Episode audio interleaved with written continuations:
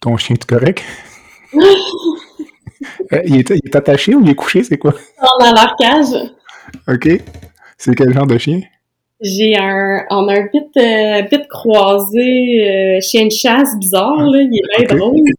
Puis j'ai un, un bébé euh, berger allemand, là, qui a quatre mois, ah. toute nouvelle, là, j'avais... Ah, c'est cool, ça. J'avais un autre berger allemand que j'ai j'ai perdu cet hiver. Ma, ma vieille, elle avait 11 ans, elle est décédée cet hiver. Fait que je, je m'en ai acheté. Nous, on a cinq chats là, pour l'instant. Fait que... Bienvenue à La Santé au-delà des mots, un rendez-vous avec des gens passionnés du réseau de la santé. Votre hôte, Jean-Pierre Gagné, lui-même médecin, vous fera partager sa passion pour le domaine et vous fera découvrir une foule d'invités et d'acteurs clés du réseau. Voici votre hôte, le docteur Jean-Pierre Gagné. Bonne écoute! Bienvenue à la santé au-delà des mots. Cette semaine, Madame Véronique Gagné, âgée de 42 ans. Véronique habite Saint-Félix de Kingsey et est préposée aux bénéficiaires à l'hôpital Sainte-Croix de Drummondville. En décembre 2020, elle contracte une forme sévère de la COVID et développe, dans les mois suivants, des symptômes de COVID longue.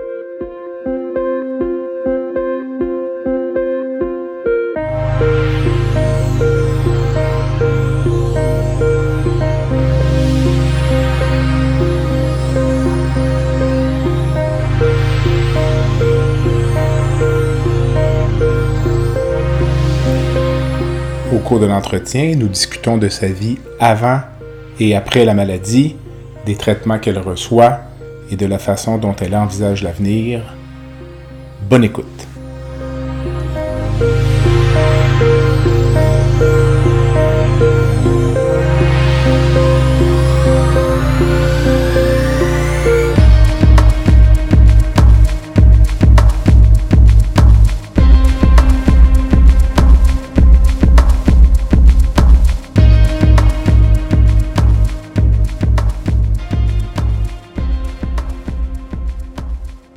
Bonjour Véronique.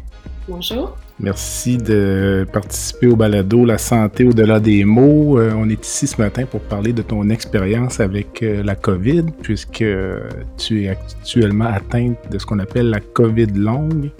Oui.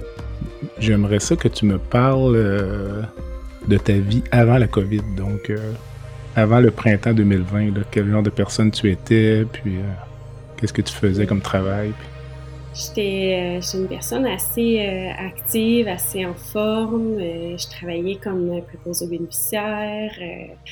je m'entraînais beaucoup. J'ai un passé de... Je faisais de la compétition de fitness dans une fédération, un naturel testé. Fait que je m'entraînais beaucoup, je mangeais bien. je faisais ça par plaisir. Là, c'était pas, c'était pas dans un but professionnel. c'était vraiment mm-hmm euh, juste par, pour le fun avec des amis. Euh, ensuite de ça, euh, ça. J'avais comme un bon régime de vie. J'étais quelqu'un qui était beaucoup dans l'activité par rapport à tous mes passe-temps. J'étais une fille active. Je faisais de la moto. Euh, J'aimais ça. Tous mes passe-temps étaient très reliés à l'activité. Euh, puis c'est ça, j'étais quelqu'un qui était reconnu pour son énergie. Fait qu'en tant que okay. je faisais beaucoup de temps supplémentaire, mais avec euh, tu sais, je, le faisais parce que j'avais la capacité, j'offrais beaucoup de mon temps. Je m'offrais beaucoup, euh, avez-vous besoin, je peux rester en temps supplémentaire euh, parce que c'est ça, j'avais l'énergie pour le faire, puis ça me faisait plaisir d'aider. Puis c'est ça, j'étais puis, euh, est-ce que c'était cet intérêt-là pour euh, la bonne forme physique, euh, la bonne santé qui t'a attiré finalement vers le milieu de la santé? Parce que c'était pas, ce n'était pas ton travail non, original, disons? Oui, quelqu'un, j'ai toujours été quelqu'un qui était très, très, très près des gens, puis je suis quelqu'un, j'aime beaucoup aider. Moi, c'est vraiment l'aide, là. mon travail de préposé, c'est vraiment, c'est d'aider, de, de, m'assurer que les gens vont bien. C'est dans ma nature profonde d'avoir euh, le système euh, D un peu, puis de m'assurer que tout le monde va bien. C'est dans ma nature là, de, de, toujours m'assurer que mon, mon entourage euh, est bien. Fait que c'est partie de moi. Puis le, le, tout le, tout ce qui est médical dans ma vie m'a toujours beaucoup intéressé à tous les niveaux. Fait que mon, mon passé dans le, le, médical animal aussi, mais je voulais faire changement. C'est pour ça que je me suis redirigée vers le, le domaine plus humain. OK. Puis malheureusement, tu n'as pas eu le temps de travailler longtemps, là, parce que quelques mois après avoir commencé à travailler comme préposé aux bénéficiaires, euh, tu tombais malade. Tu, as eu la COVID au début, finalement, de la pandémie. À, quel moment tu l'as attrapé? Euh, c'est ça. J'ai attrapé la COVID en décembre, le 28 décembre 2020. Euh, 2020, OK. Donc peut-être huit mois après le début. Là si tu me parlais peut-être de ton infection à la COVID, là, des circonstances d'abord dans lesquelles tu, euh, tu es tombé malade? Dans le fond, j'étais sur l'unité COVID euh, de l'hôpital okay. Fait que moi, je me, je me suis portée volontaire parce que justement, je me considérais euh, en forme en santé, sans comorbidité. Fait que je me considérais pas quelqu'un à risque. J'ai pas d'enfant, fait que je considérais pas que je m'étais plein de gens à risque en me disant ben si je suis infectée, je mets pas mes enfants puis les, la garderie, l'école à risque et tout ça. Je me suis mm-hmm. portée volontaire euh, pour aller sur l'unité COVID. Puis euh, c'est ça, j'ai fini le stretch de, de, Noël dans le fond, je travaillais à Noël. Puis j'ai fini le stretch de Noël, j'ai fini de travailler le 25 décembre. Puis j'avais euh, congé 26-27. Puis j'étais très fatiguée 26-27, mais j'avais, tu sais, on avait comme tellement travaillé fort et que mm-hmm. là, je suis juste comme super fatiguée. Puis nous, en étant sur l'unité COVID, on était testés par défaut à tous les cinq jours comme d'office. Ils nous testaient à tous les cinq jours pour être capable de nous attraper vite si jamais on était infecté. Puis, euh, quand je me suis levée le 28 au matin, j'avais déjà un test de dépistage de plein pied. Puis, je me suis levée, puis je savais que j'étais infectée ce matin-là parce que j'étais ah, j'étais fiévreuse, j'étais, on aurait dit, je m'étais fait rouler dessus par un camion, j'étais ah complètement à terre. J'ai dit, j'ai déjà, j'ai appelé le bureau de santé, je leur ai dit, je m'en vais me faire dépister à mon rendez-vous, mais je vous avertis, je suis malade, puis je, suis certaine que je suis positive. Puis quand je suis arrivée au centre de dépistage, j'ai averti aussi, j'ai dit aux infirmières, là, prenez le temps, faire, ils, font déjà attention, mais je leur ai dit, c'est sûr je suis positive, fait qu'on va tout bien faire ça comme il faut. Fait que, comme de fait, ça a sorti positif, puis c'est quand ils m'ont appelé pour me donner mon résultat, ils ont dit vous êtes positif, fait que je crois que mon ma, charge virale était excessivement élevée parce que juste entendre la voix de la personne quand elle m'a appelé pour me dire que j'étais positive, d'après moi, ma mmh. charge virale mais j'étais tellement malade cette journée-là qu'il n'y avait pas de doute. C'est comme une grippe, disons, là, une vraie grippe. Euh. J'étais, euh, ma fièvre, ben, je faisais beaucoup, beaucoup de fièvre. Euh, c'était très musculaire. Les premières journées, c'était très, très musculaire. la fièvre, la fatigue, la, c'est ça, les douleurs musculaires. Puis là, toutes les, les semaines qui s'en sont suivies, c'était comme un échange de symptômes. Fait qu'il y a des symptômes qui, ça, qui, qui, qui, comme la fièvre a fini par diminuer, mais c'était toutes les, les semaines qui, qui, qui s'en suivaient, il y avait des nouveaux symptômes qui apparaissaient. OK. Il y en a d'autres qui partaient dans le fond. Fait qu'à un moment donné, j'ai arrêté de faire la fièvre, mais c'est les signes pulmonaires qui sont arrivés. Euh, fait que là, je tombais comme avoir de la misère à respirer, puis là, j'étais toujours essoufflée, puis je cherchais mon air, puis après ça, les, la troisième semaine, à un moment donné, j'ai perdu le goût, j'ai perdu l'odorat, puis j'ai eu des... Euh, quand on regarde, je fais des blagues avec ça, mais c'est pas drôle, mais quand on regarde la liste des symptômes sur le site de la COVID, j'ai toute checklist, là. Je les ai toutes faites en deux. Ça a duré deux mois. Euh, je les ai toutes check.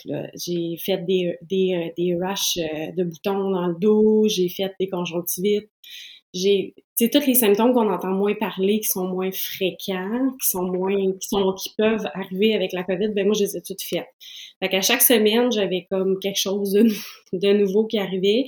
J'avais des symptômes qui, perduraient. Donc, tu sais, euh, la fatigue, euh, les difficultés respiratoires sont restées plus longtemps. plusieurs semaines, mais les poumons, ça, a resté plus longtemps, mais sinon, c'est comme les rashes de boutons, ça a duré comme peut-être, mettons, deux semaines. Après ça, ça guérit, ça s'en va. Les conjonctivites, ça guérit, ça s'en va. Mais à chaque semaine, j'avais toujours des, nouveaux symptômes qui apparaissaient. Fait que ça a duré en tout et partout deux mois. Deux mois, dans le fond, ça, c'est ton infection de la COVID dont tu n'as jamais récupéré. Là. Oh, ouais, primaire, que au bout de deux mois, j'ai eu comme une j'ai comme eu un, tu sais, il a arrêté d'apparaître des nouveaux symptômes, puis j'ai retrouvé un, une certaine, euh, pas une certaine, ben, j'allais mieux, entre guillemets. Tu sais, mm-hmm. j'étais pas parfaite. Euh, j'avais encore, euh, tu sais, j'avais pas, mon énergie était pas au top, puis, tu sais, ma respiration, mes poumons non plus, mais j'avais plus de, c'est ça, tu sais, de boutons, de conjonctivite, de, de, de fièvre, de, de, malaise partout.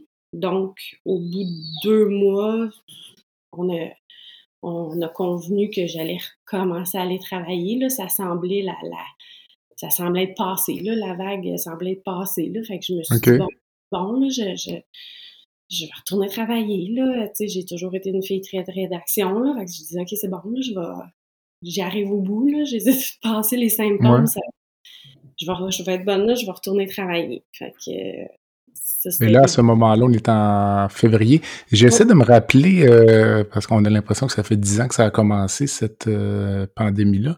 Est-ce que euh, l'horaire de vaccination, avait-tu un premier vaccin ou... Non, moi, j'avais pas encore été vaccinée. dans le fond, nous, là, moi, quand j'ai été infectée, ils commençaient à nous appeler, vu que nous, on était sur l'unité COVID, ils commençaient à nous appeler pour nous donner des dates. Là. Ça commençait à arrêter les vaccins. Euh, je ne, de mémoire, là, je, ils commençaient à nous appeler euh, parce qu'on était prioritaire en étant sur l'unité euh, mais les, les filles, je dis les filles parce qu'il y avait quelques gars, mais euh, dans le domaine de la santé, on parle d'autant de filles. Euh, ils ont commencé à être vaccinés là, dans, dans le mois Après les fêtes? OK, c'est ça, c'est OK. Donc, Puis... moi, j'avais pas de vaccin à ce moment-là. Donc, les deux premiers mois, au début, là, tu te dis c'est une COVID, euh, je fais la COVID comme tout le monde, dans le fond. Puis même, euh, j'imagine qu'après quelques jours, tu es encore en vie. Puis après une semaine, es, au début, j'imagine tu es rassuré. Quand est-ce que tu commences à, t'inquiéter, là, puis à trouver, il me semble que la troisième c'est pas normal. La troisième semaine, j'ai dû me rendre à l'hôpital euh, à cause de mes difficultés pulmonaires parce que c'était vraiment difficile. Je tombais en détresse respiratoire, considérant que je suis quelqu'un de très en forme, quand je me lève du sofa pour aller à la salle de bain puis je tombe en proche détresse respiratoire, c'est pas normal pour quelqu'un comme moi. Fait que effectivement, quand je me suis rendue à l'hôpital, ils ont fait des tests, ils m'ont fait des radios. Aux radios, comme la plupart des gens COVID, il y a rien qui sort. Là. Les poumons sont beaux, mais mm-hmm. il y a bon, il y a des, des, des, pertes de capacité. Euh, fait que dans le fond, euh, ils m'ont ils ont vérifié, puis effectivement, euh, mon, au test, ils voyaient que mes poumons fonctionnaient pas bien à l'effort et tout ça. Fait qu'ils ils, m'ont comme un peu cette journée-là donné le choix de dire ben, vu ta condition, on peut. J'étais comme borderline. Là, ils me disaient si c'est en pire, c'est sûr qu'il faut absolument que tu reviennes. Euh, ils, ils m'ont laissé un peu comme me, me, m'évaluer moi-même, sachant que, bon, je travaille à l'hôpital. Euh, mais j'étais comme vraiment sur la ligne. J'ai passé proche de faire un petit dodo à l'hôpital. OK. De m'en aller sur ma propre unité. ben oui. Mais là, tu n'es plus contagieuse, par contre. là. T'es pas en isolement? J'ai rendu à trois semaines, mais oui, vu que j'étais encore très symptomatique, je serais allée sur l'unité euh, COVID. Là, ouais. J'aurais été traitée comme une patiente COVID. Là. OK. Euh, c'est ça. Fait que là, dans le fond, ils m'ont comme un peu laissé le choix. J'étais borderline, j'avais pas vraiment envie d'être hospitalisée, tu sais. Euh, à ce moment-là, fait que euh, j'ai dit, gars, je vais retourner chez nous puis je vais m'évaluer, mais tu sais, j'étais très, très, très borderline. Tu sais, j'étais sa limite, là. À l'effort, je, décompensais puis mon, mon taux d'oxygénation dans, le sang descendait très, très rapidement. OK. Puis là, tu me disais, euh, toute cette phase-là dure deux mois, puis là, en février, tu essaies de retourner au travail, c'est ça? Oui, fin février, euh, fin février, euh, je me rappelle plus quelle date exactement, mais je retourne au, bon, ça, semble, ça semble être correct, là, tu sais, il n'y a plus de nouveautés qui arrivent, en fait, ça semble s'être stabilisé, fait que on tente un retour au, travail, je parle à, mes, superviseurs et tout ça, fait qu'on, l'unité COVID vient de fermer. Fait que comme, comme je suis prête à retourner au travail, bon, la, la, la, la, fin de la deuxième vague euh, se termine, puis euh, nous, euh, Drummondville, on était comme le, le backup de Trois-Rivières, donc ils ferment l'unité. Fait qu'à ce moment-là, on, on, me réattribue euh, sur un autre département. Euh, donc, à ce moment-là, je, je, je retourne travailler. Puis là, je, c'est un. Je, trouve que j'ai de la misère. Tu sais, euh, ça me ressemble pas parce que j'ai de la difficulté, c'est un nouveau département, je m'en vais travailler en chirurgie, c'est beaucoup, beaucoup, beaucoup, beaucoup d'apprentissage, puis je suis une fille d'habitude qui est très, très, très rapide, euh, qui est vive d'esprit, qui, qui, qui, qui apprend rapidement, qui, a, qui catch vite, là, puis qui, qui prend ses aises très rapidement. Puis là, c'est pas le cas. Fait que euh, j'oublie, j'oublie plein de petites affaires, j'oublie tout le temps, tout le temps, tout le temps plein de petites affaires. J'ai de la difficulté à prendre mes repères, mais bon, puis là, je fais mes journées, puis j'arrive, je suis épuisée. Épuisée, épuisée, mais je me dis, bon, ben c'est normal, tu sais, c'est la nouveauté, c'est des grosses journées, j'ai plein d'affaires à penser. Ben, je me dis, c'est normal. Fait que j'arrive, puis mais je fais pas long, là. Tu sais, je soupe, je me couche très tôt, puis je repars le lendemain matin. J'ai fait huit semaines. Comme, ça pile poil. Mmh. Et j'ai à la huitième, à la fin de la huitième semaine, euh, le vendredi, j'avais congé parce que c'était mon week-end de travail. Et j'ai dormi 16 heures. Je me suis levée le matin, j'ai déjeuné, puis j'ai dit, oh mon Dieu, je pas la forme, je vais aller me recoucher. Et euh, j'ai dormi 16 euh, heures en ligne. Puis quand je me suis levée, je faisais de la fièvre. J'étais complètement malade. J'ai dit, mon Dieu Seigneur, que je suis chanceuse, je viens de pogner un variant. Donc, je pensais J'étais sûre que je venais de réattraper un variant. J'avais tous les symptômes de la COVID. OK. Qui avait inclus, euh, j'étais malade, malade, malade, comme en décembre. Donc, je réappelle le bureau de santé. Je suis malade, je fais de la fièvre, j'ai tous les symptômes de la COVID. Je dois avoir rattrapé un variant. Fait que, il me renvoie me faire tester. Il m'enlève de l'horaire pour le week-end pour pas que j'aille travailler. Et là, mon test sort négatif. Fait que là, c'est un parce que là, on, ils me disent, bon, ben là, ça, OK, moi, je suis négative, mais j'ai tous les symptômes de la COVID. Fait à ce moment-là, on me, on m'envoie à la clinique de COVID de, à Drummondville. C'est une clinique euh, qu'ils ont faite pour suivre les, les patients en COVID euh, externes, pour, euh, des, pour un peu comme désengorger l'urgence. OK pour les patients qui ont la COVID, mais qui ont besoin de, de suivi euh, post, là, euh, qui n'ont pas besoin d'être hospitalisés, mais qui, qui, ont besoin de suivi là, après euh, un diagnostic de COVID là, pour des, des petites choses, là, des radios, des, des, des, des suivis. Là. Fait qu'ils me disent va là, puis va voir un médecin. Fait que là, ça en est suivi quelques suivis là un peu euh, on savait pas trop quoi faire avec moi c'était un peu nébuleux donc là, à ce moment-là, on est au mois d'avril, c'est bien ça? On est au mois d'avril. Donc, euh, c'est ça. Donc, on est, euh, on est en avril. Donc là, j'ai, euh, c'est ça, j'ai été, j'ai été consultée en fait à la clinique de, de la COVID, mm-hmm. qui, qui, est la clinique qui, pour les suivis là, pour désengorger l'urgence. Puis, euh, ils savaient pas trop quoi faire avec moi sur le coup. Euh, ils voyaient que mon état général était était pas bon. Fait que ils m'ont comme mis en arrêt, ils ont fait des, des tests, ils voyaient que j'avais comme tous les symptômes de la COVID, mais je sortais négative. Puis euh, finalement, je suis j'ai pris rendez-vous avec mon, mon médecin euh, au privé. Puis euh, je suis allée voir euh, ma médecin, puis aussitôt que je suis arrivée, elle, elle savait l'existence de la clinique de long COVID, c'était nouveau. C'était très, très, très nouveau.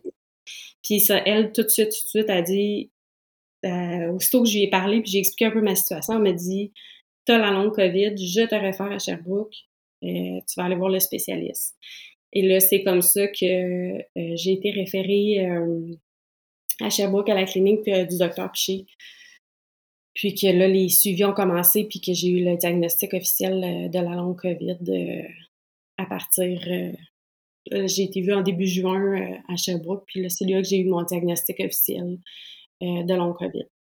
À ce moment-là, c'est donc à l'été 2021, quels sont tes symptômes à ce moment-là? Disons, il y a eu l'épisode de fièvre du mois d'avril, j'imagine que c'est rentré dans l'ordre. C'est surtout de la fatigue ou c'est. Euh? En fait, euh, c'est, c'est compliqué. La longue COVID, c'est, euh, c'est des montagnes russes, c'est des épisodes. Ça se, c'est, c'est toujours des ups et, des downs. C'est, la longue COVID, c'est des épisodes de d'accalmie et de rechute. Toujours, toujours, toujours. Fait que ça peut être euh, une rechute qui va durer trois jours, qui va une petite rechute là, qui va durer trois jours, un petit crash. Euh, dans le langage de la longue COVID, on appelle ça des, des vraiment des crashs. Puis euh, ça peut être des rechutes qui vont durer, j'en ai eu, ma plus grosse, elle a duré quatre mois. Donc, euh, c'est puis moi, ce qui est arrivé, c'est que au début, c'est comme un peu un mélange de tous les symptômes. Puis à un moment donné, on dirait plus la longue COVID avance, c'est plus nos symptômes se déterminent. Parce qu'il y a 50, si je je veux pas me tromper, mais il y a 52 ou 53 symptômes possibles de la longue COVID. OK. Euh, la liste est longue, là. Euh, puis on a tous chacun les nôtres. Fait que c'est des fois, pour l'expliquer aux gens, je fais un peu le parallèle au cancer. C'est que toutes les, toutes les gens qui ont la longue COVID, on a chacun notre longue COVID. Euh, c'est comme quelqu'un dire on peut pas comparer deux cancers, mais on peut pas comparer deux longues COVID. moi, je parle à des gens que eux autres, le seul et unique symptôme qu'ils ont de la longue COVID, c'est la fatigue chronique, mais au point où ils peuvent même pas conduire parce qu'ils s'endorment au volant. Mais moi, ça, la fatigue, c'est pas un enjeu. Oui, je vais avoir des journées où je vais devoir faire des siestes. Oui, j'ai pas l'énergie, je suis loin d'avoir l'énergie que j'avais avant. Mais c'est pas un enjeu dans le sens où je gère, gère mes journées, puis je gère mes, mes, mes peu d'activités que je fais, puis je réussis à fonctionner. Fait c'est, c'est ça. Donc, à ce moment-là, quand j'ai vu euh, docteur Piché, j'avais plusieurs symptômes. J'avais le, fameux brain fog qu'on appelle. J'ai développé euh, de l'arythmie cardiaque et de la haute pression, que je n'avais pas de problème cardiaque avant d'avoir la COVID. Euh, j'ai beaucoup, beaucoup de problèmes neurologiques, donc de douleurs musculaires et articulaires qui sont apparus avec ma longue COVID. puis, j'ai des problèmes aussi au niveau des problèmes, le, les pieds COVID qu'on appelle, des problèmes de. Euh, donc, euh, ça, ça a apparu à ma première COVID, puis c'est jamais parti. Là, donc, c'est des problèmes de... Je fais des plaques qui brûlent. Là, il y a plein de monde qui font ça. C'est des comme des plaques rouges qui brûlent euh, au feu. Là. Sur, ouais, sur, le pied gauche. Puis ça, ça a apparu quand j'ai eu la, la COVID initialement. Euh, en décembre, puis c'est jamais parti. Bon, on a essayé un paquet de choses, de médication euh, pour tous les problèmes de peau qui peuvent exister, puis médication par la bouche, des crèmes, puis tout ça, puis il n'y a rien qui règle ça. Puis c'est tout, tout est par phase. Donc, je vais avoir une poussée de, de ces plaques-là, ils vont guérir, mon pied revient beau, ça passe, deux mois plus tard, j'ai une autre poussée. même chose pour mon brain fog, une journée est là, je peux être deux semaines où ça va super bien. Après ça, je peux être quatre jours à pas être fonctionnel, à avoir de la difficulté à parler, à me concentrer, à je suis désorganisée. Euh, les douleurs, je suis médiquée pour ça parce que ça, c'était comme trop présent parce que c'est mon gros symptôme, c'est mon gros enjeu à moi. Mm-hmm. Euh, douleurs euh, musculaires, articulaires, perte de sensibilité dans ma jambe gauche. J'ai beaucoup d'espace. Fait que ça, je suis médiquée pour ça. On essaye de, gérer ça. Je suis déjà beaucoup mieux. C'est pas parfait, mais c'est déjà beaucoup mieux. Fait ça, c'est comme mes symptômes principaux à moi. Puis tout ça est parsemé de, de, de, de up et de down, dans le fond. C'est que j'ai des périodes d'accalmie où c'est presque parfait, où ce que j'ai pratiquement pas beaucoup de mes symptômes qui sont là, où ils sont tous là vraiment très, euh, très doux, très, tu sais, que c'est très gérable. Puis je vais avoir des périodes où ils sont toutes là en même temps, très forts. Fait que je suis comme zéro, aucunement fonctionnelle parce que ma tête répond pas, ma tête suit pas, mon corps suit pas. Euh, je fais de l'arythmie, euh, je suis pas bien, je fais des poussées d'autres pression, euh, tu sais, tout arrive en même temps. Fait que tout se joue. Fait que c'est toujours comme des montagnes russes. Mm-hmm. Tout ce qu'on essaie dans le... Tout, ce que les spécialistes font, puis tout ce qu'on essaie, c'est de d'essayer de limiter les, fameux crash, là, les fameux malaise post-effort, puis les... on essaie de limiter le, plus possible, c'est de... On essaie de, limiter les crashs pour que euh, qu'il y en ait de moins en moins, puis qu'il soit le mieux géré possible, puis qu'il dure le moins longtemps possible. Il y a un concept euh, pour le traitement de la COVID qu'on appelle le pacing. J'imagine que ça fait partie de ta thérapie, là. Oui, le pacing, c'est ça. C'est ça, c'est de prévenir les malaises post-effort, en fait. C'est vraiment ce qu'ils nous apprennent au début, ça fait partie de la gestion de l'énergie. C'est de réapprendre à, c'est carrément de réapprendre à fonctionner, surtout pour des gens qui sont, qui sont un peu comme, comme j'étais avant, là. Mm-hmm. juste, sur, juste, sur, une vitesse qui était comme la cinquième, vitesse. Ouais.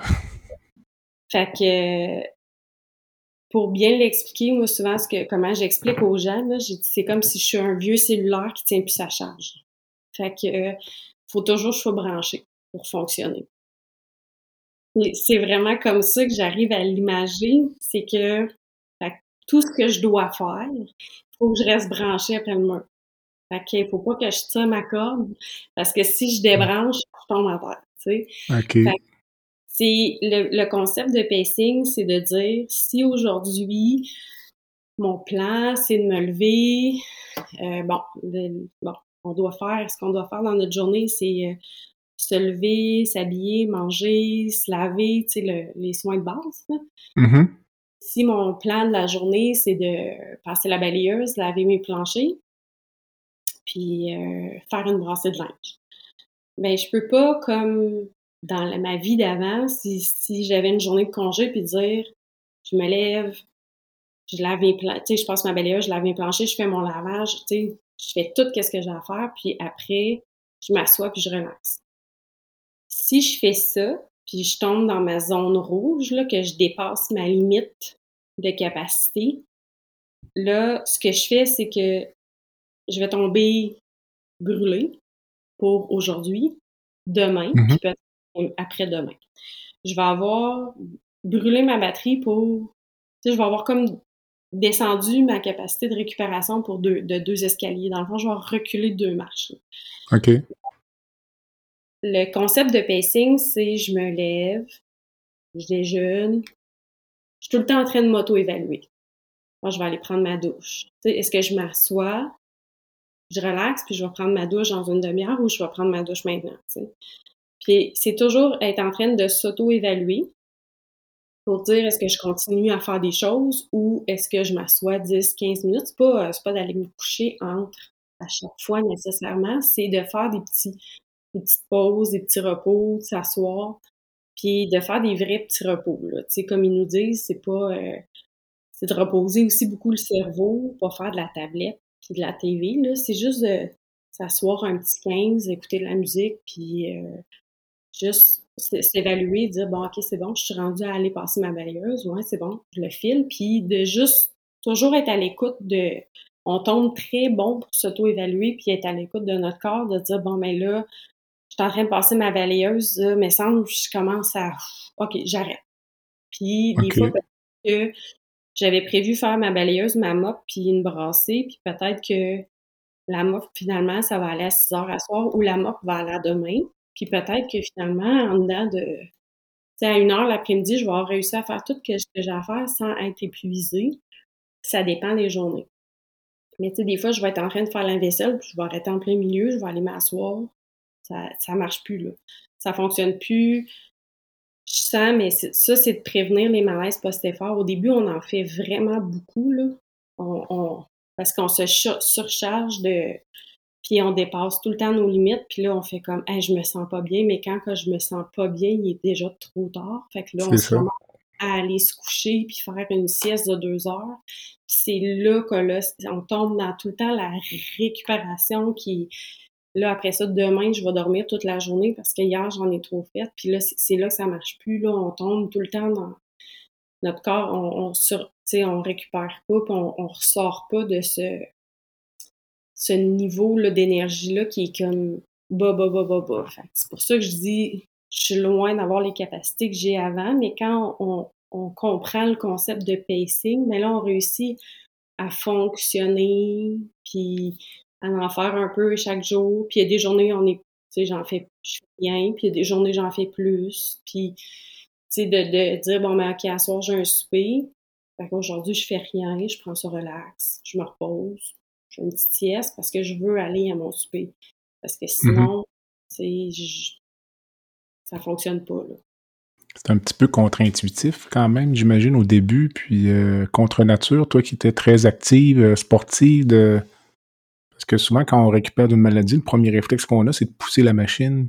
C'est le premier réflexe que j'ai eu. Traditionnellement, c'était de pousser pour aller rechercher nos, euh, nos ressources, euh, refaire notre musculature, notre cardio, là, puis là, euh, j'imagine que juste accepter ce concept-là au début pour toi, ça devait être difficile, parce que c'était tout nouveau là aussi, là, donc de dire non, il faut arrêter quasiment avant d'être fatigué, idéalement même, jamais atteindre la, limite.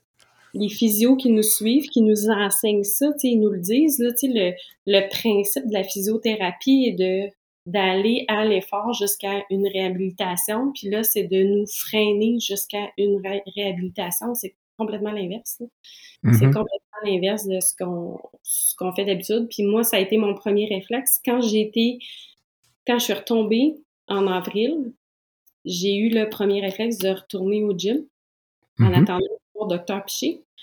Puis j'allais au gym, puis je, je, mon Dieu, je suis pas forte, je suis pas forte, je suis pas forte, j'ai mal partout. Puis j'y allais, j'y allais, j'y allais. Puis quand, quand j'ai eu ma consultation avec Dr. Piché, il m'a dit, OK, là, stop, tu vas plus au gym. Puis là, tu sais, il était, il m'a pas chicané, mais presque, mais il m'a dit, c'est correct parce que c'est le premier réflexe que les gens en forme font.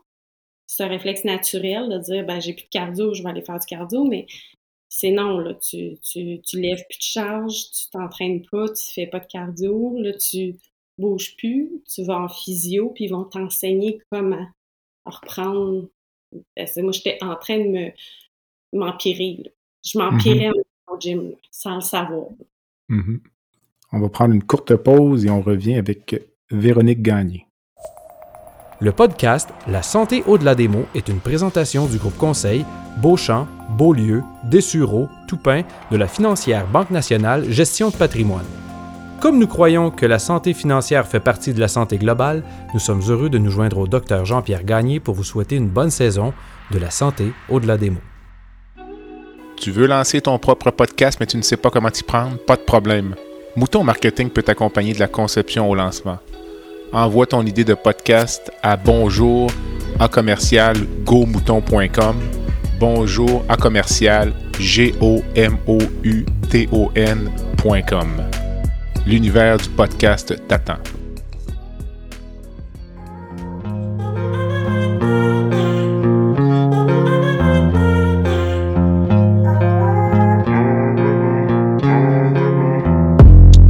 Visitez le site web du balado à www.baladosanté.ca au b a l a d o s a n t e.ca.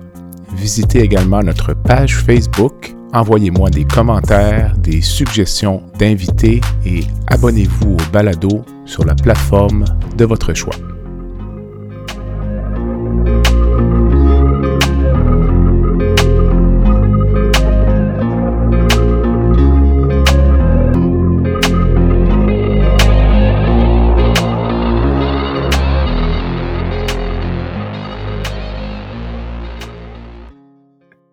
Véronique, les gens qui te connaissent bien, là, euh, ou depuis longtemps, puis euh, qui voient euh, Véronique gagner en juillet 2022, puis qui connaissaient la Véronique gagner de 2019, est-ce qu'ils voient la même personne ou les gens sont un peu surpris ou ben incrédules, même à la limite, je sais pas.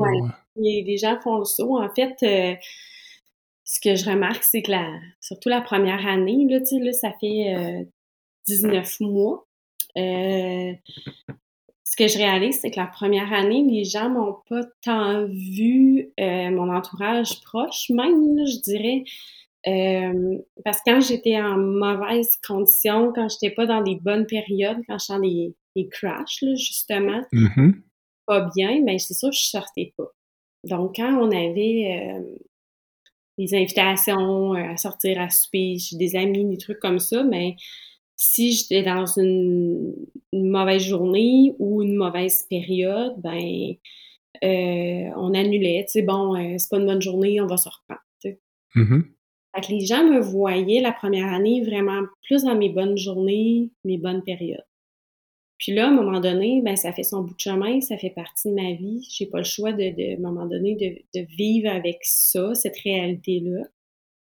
Fait que j'ai commencé à dire, bon, ben, même si c'est pas une bonne journée, même si euh, je ne sens pas ma jambe aujourd'hui, ben, je vais aller souper pareil chez mes amis, puis je vais prendre ma canne, puis je vais aller souper, puis euh, euh, si ça fonctionne pas, ben on partira plus tôt, c'est tout, tu sais. Puis à un moment donné, tu n'as pas le choix de, de dealer avec ça parce que c'est maintenant, ça fait partie de ma vie, tu sais.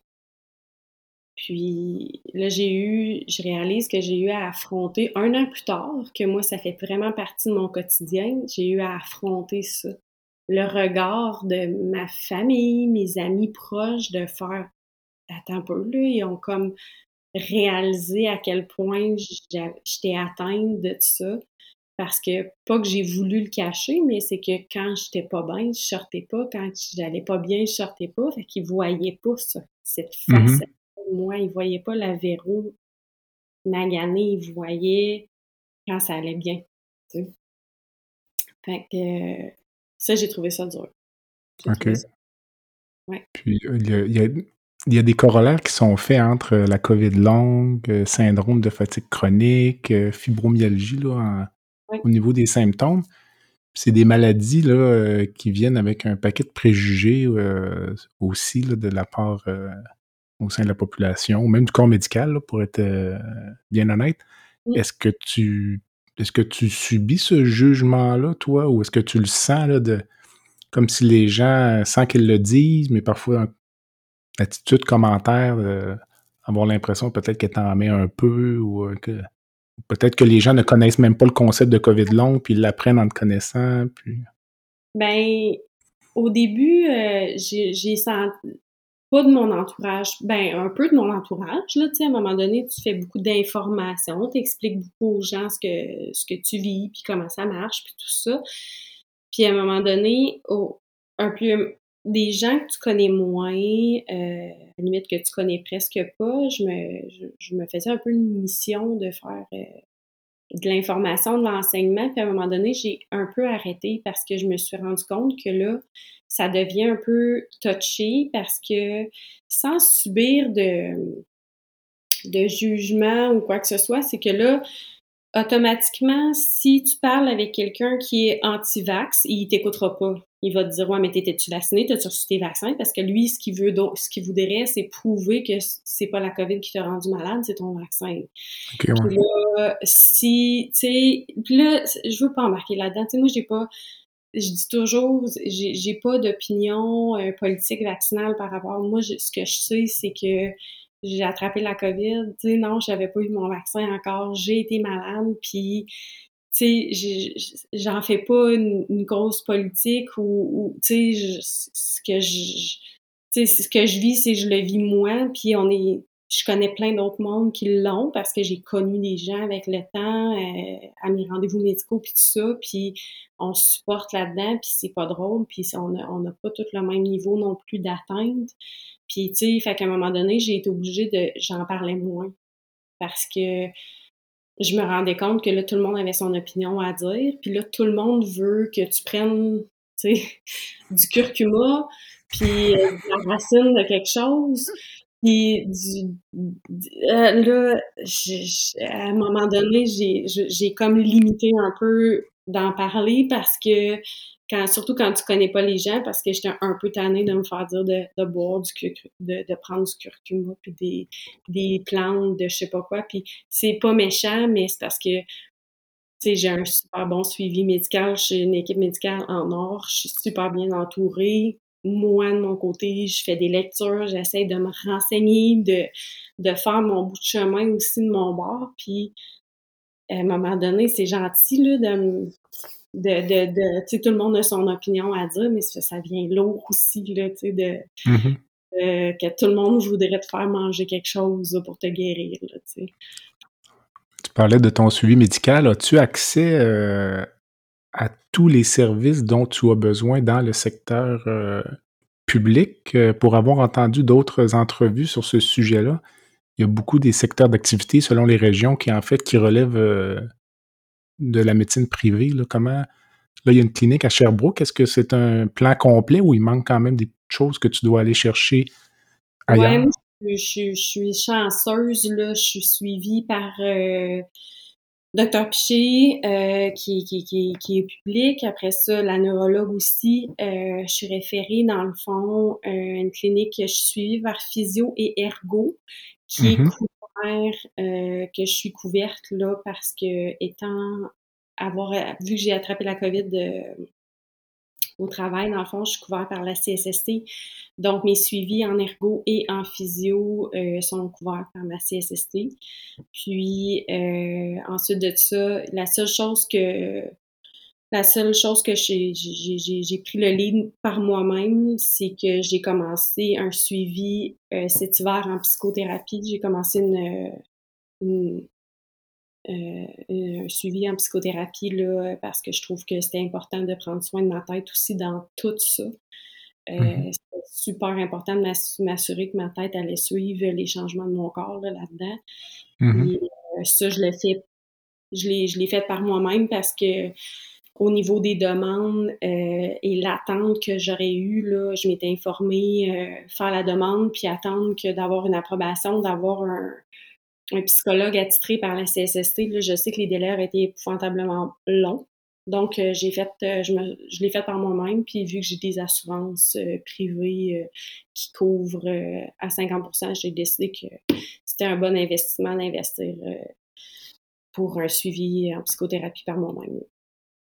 Ça m'amène à te demander actuellement s'il y avait un mot pour décrire ton état d'esprit dans le moment où euh, j'imagine qu'à un certain moment donné, il y a eu de la colère ou euh, Oh oui. Euh, en fait, actuellement. Oui, ça change comme une autre okay. Mais la première année a été beaucoup dans la résilience. Là, j'ai été beaucoup dans la neutralité, puis j'ai été obligée de me forcer à rester toujours dans le dans la à me forcer à, à, rester au jour le jour, toujours, toujours, toujours. Je ne pouvais pas me projeter parce que à partir du moment où je me projetais à me dire si je reste comme ça, si je m'améliore plus, qu'est-ce que je vais faire? Parce que moi, j'étais dans un processus où je tripais sur ma job, où j'avais commencé mon, mon, mes cours au cégep pour faire, euh, puis j'avais plein de projets de de devenir infirmière, puis de, de même, à la limite, tu sais, pousser au bac, euh, puis j'avais plein de projets. Fait que là, j'étais comme, si je me projetais dans le futur, ça dégringolait, là. Je tombais anxieuse, je pleurais, je savais plus où j'allais m'en aller, ça marchait pas. OK. Fait que je me, la première année, ça a été de vraiment m'obliger à rester dans le jour, dans le, le jour J, rester au quotidien, avec ma journée. C'est une bonne journée. OK, c'est une bonne journée, ben on va en profiter.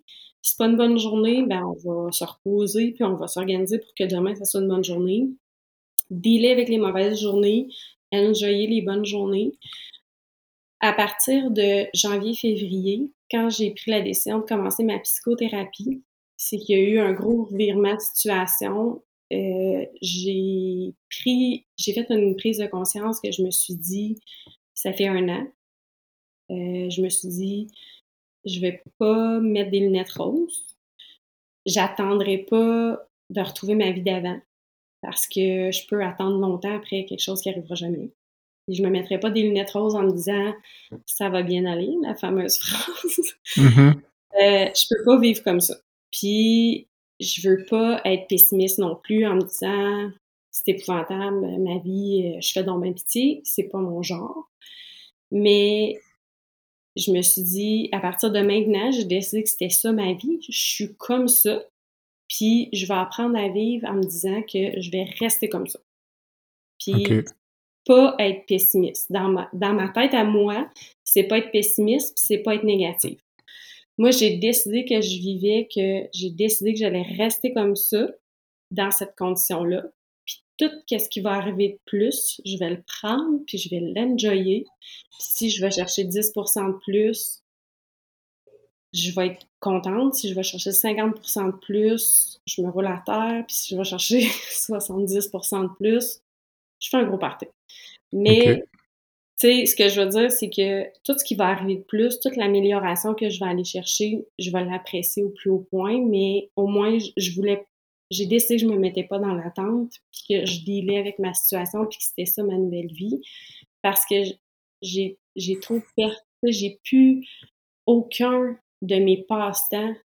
Il, a, fallu que je m'assoie, tu sais, puis que je dise, bon, il faut que je me trouve toutes des, des nouvelles occupations puis des nouveaux passe-temps parce qu'il y en a aucun que je suis capable de faire encore. Aucun.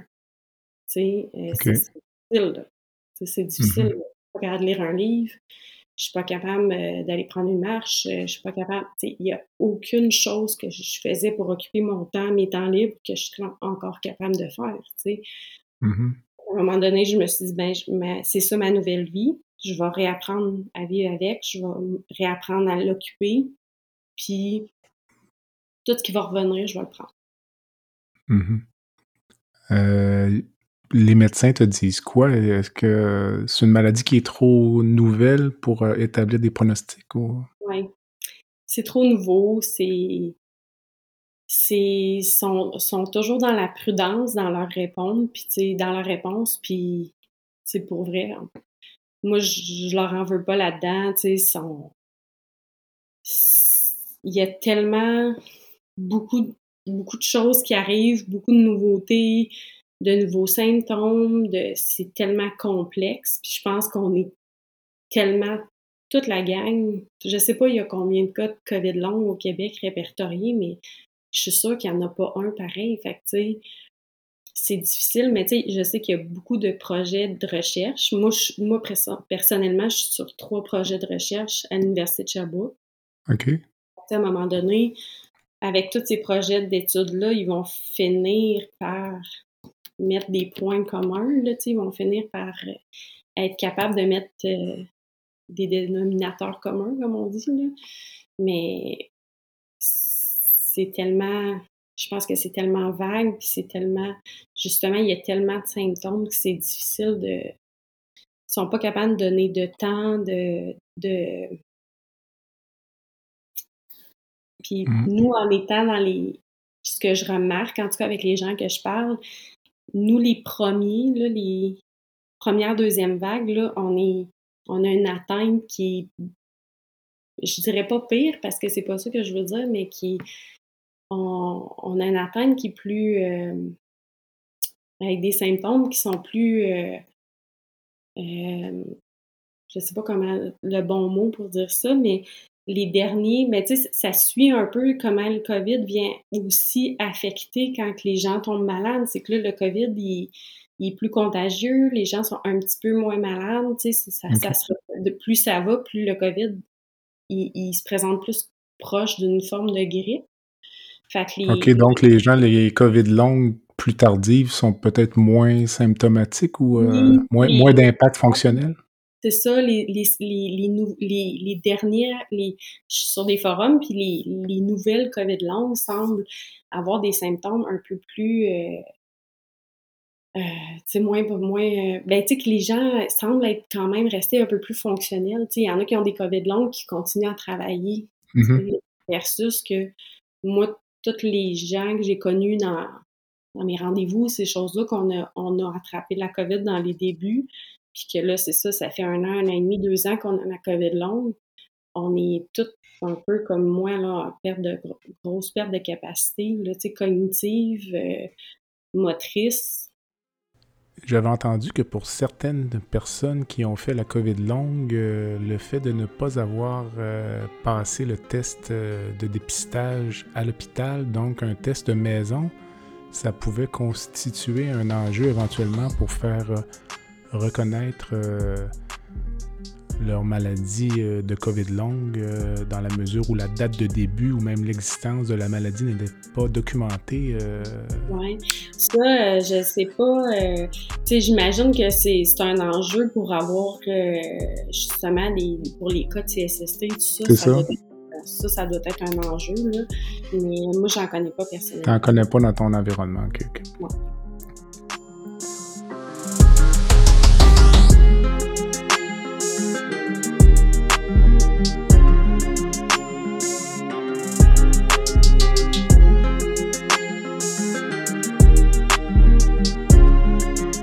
Véronique, euh, même pour les sujets euh, plus difficiles comme euh, peut-être la maladie dont tu souffres, j'aime bien, règle générale, terminer mes entrevues par une section baguette magique, donc peut-être un peu plus ludique, puis parfois ça permet de connaître l'invité sous un autre, un autre jour. Donc, si je te laissais aujourd'hui changer une chose dans le système de santé québécois, ce serait quoi? Euh, moi, j'irais. Euh, j'ai réfléchi beaucoup. C'est sûr que c'est. Il y aurait des choses à changer. Mais moi, j'irais avec euh, les actes délégués.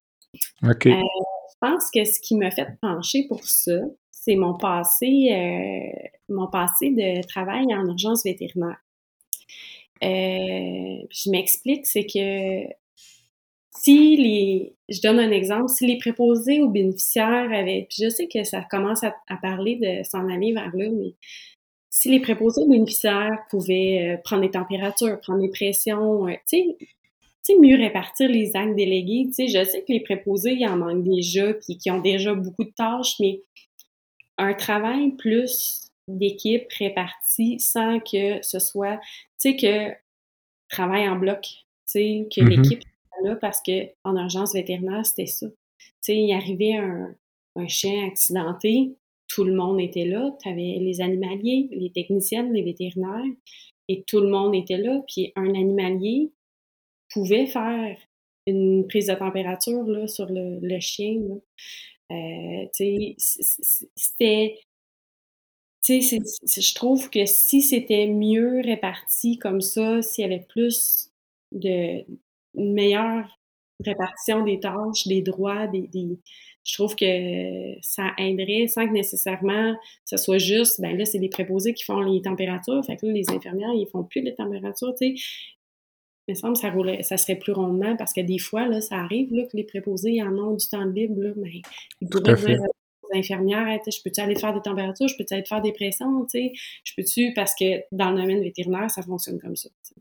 Fait que je peux-tu, mmh faire quelque chose pour t'aider. Je peux-tu aller te faire euh, des températures? Je peux-tu, tu sais? Puis des fois, c'est des, techniciennes qui ont du temps puis qui disent aux animaliers, Hey, voulez-vous que des chiens? Parce que j'ai du temps, je vais aller promener vos chiens, tu sais. Mais mm-hmm. je trouve que ça, ça serait un must.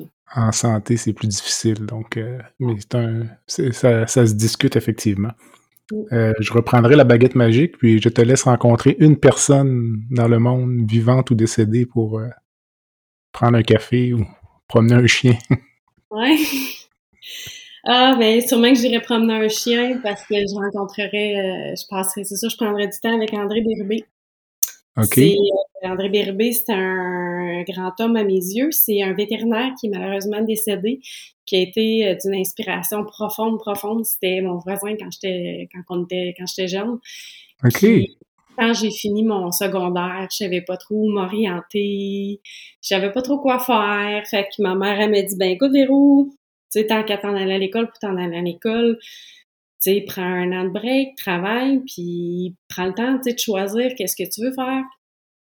Puis André, euh, il, ça a donné qu'il s'est blessé au dos. Fait que c'est un vétérinaire de grands animaux, puis il avait besoin de quelqu'un pour l'aider parce qu'il pouvait plus lever des charges.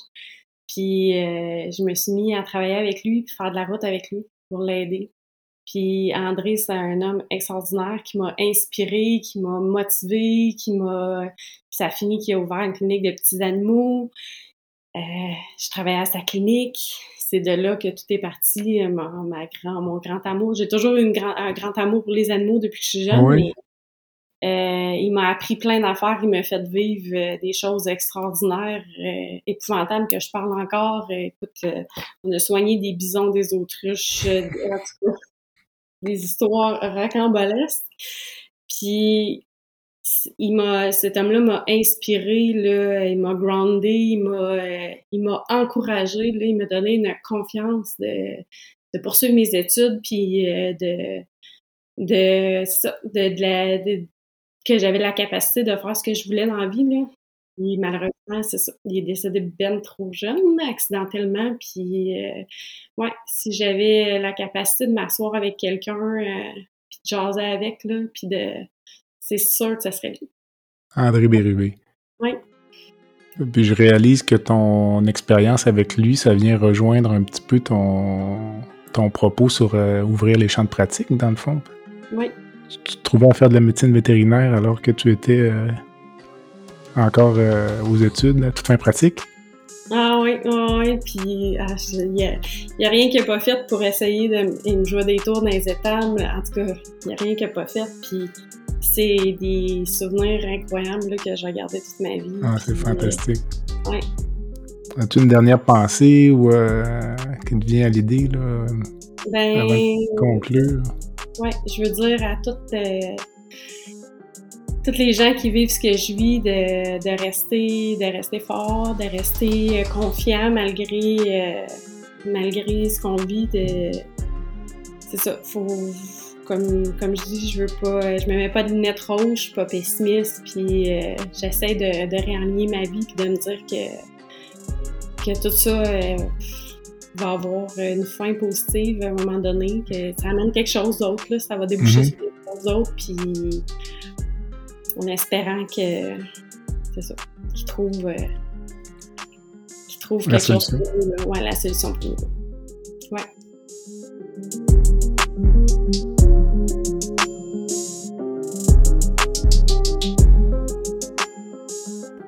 Merci. Donc, euh, je vais te laisser là-dessus. Je te souhaite bonne chance. Euh, j'espère que ça va s'améliorer. Puis, euh, peut-être au plaisir de se reparler bientôt. Merci. Bye. Bye.